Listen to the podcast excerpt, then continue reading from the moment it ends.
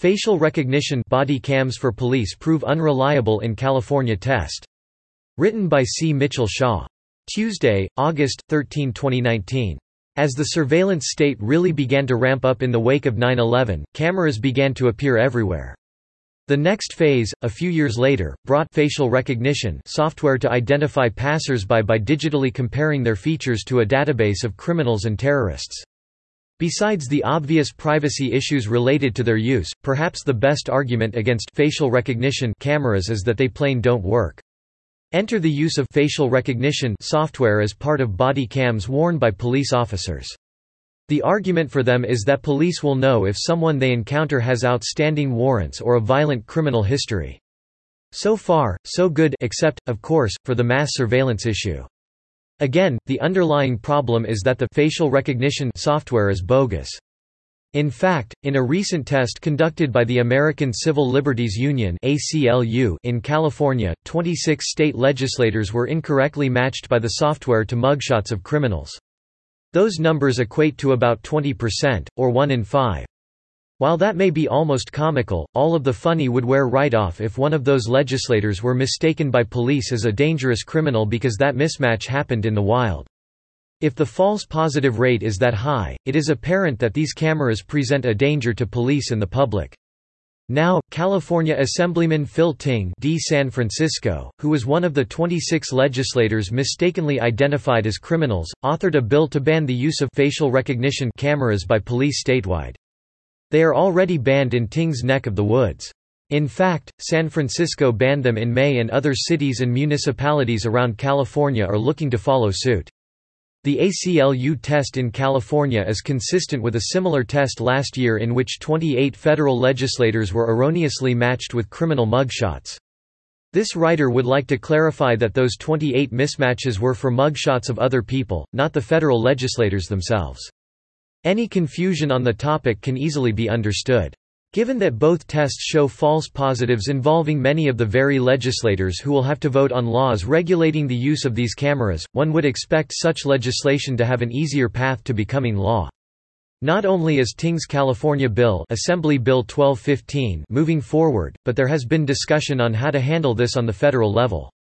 As the Los Angeles Times is reporting, Ting's proposal, Assembly Bill 1215, could soon be on the governor's desk if it passes the Senate.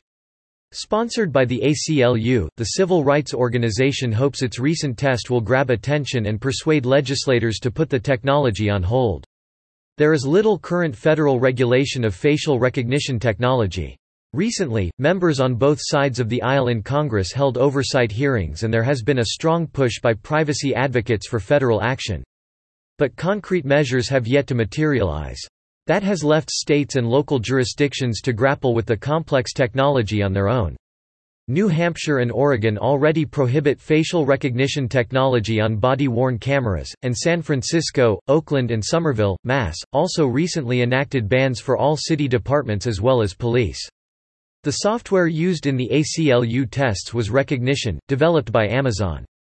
The company has previously denied that its software is unreliable, but did not comment on the most recent test in California. Here is a tip for the folks over at Amazon, a 20% rate of false positives is the very definition of unreliable. As stated above, the real problem with such a rate of false positives is that police encountering someone and believing him to be a dangerous criminal owing to just such a false positive will, because of their training, react differently than they would without that bad intelligence. Another possible problem would be the yet unknown rate of false negatives. Police who learn to depend on the software to warn them of potential danger may be lulled into a false sense of safety and suddenly find themselves in very real danger.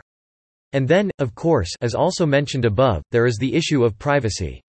Body cameras worn by police officers as an objective witness in an encounter where a police officer has to use force, including lethal force, has been a good thing so far. There have been multiple accounts of police officers being cleared of fraudulent charges due to the evidence of the video captured by their body cams.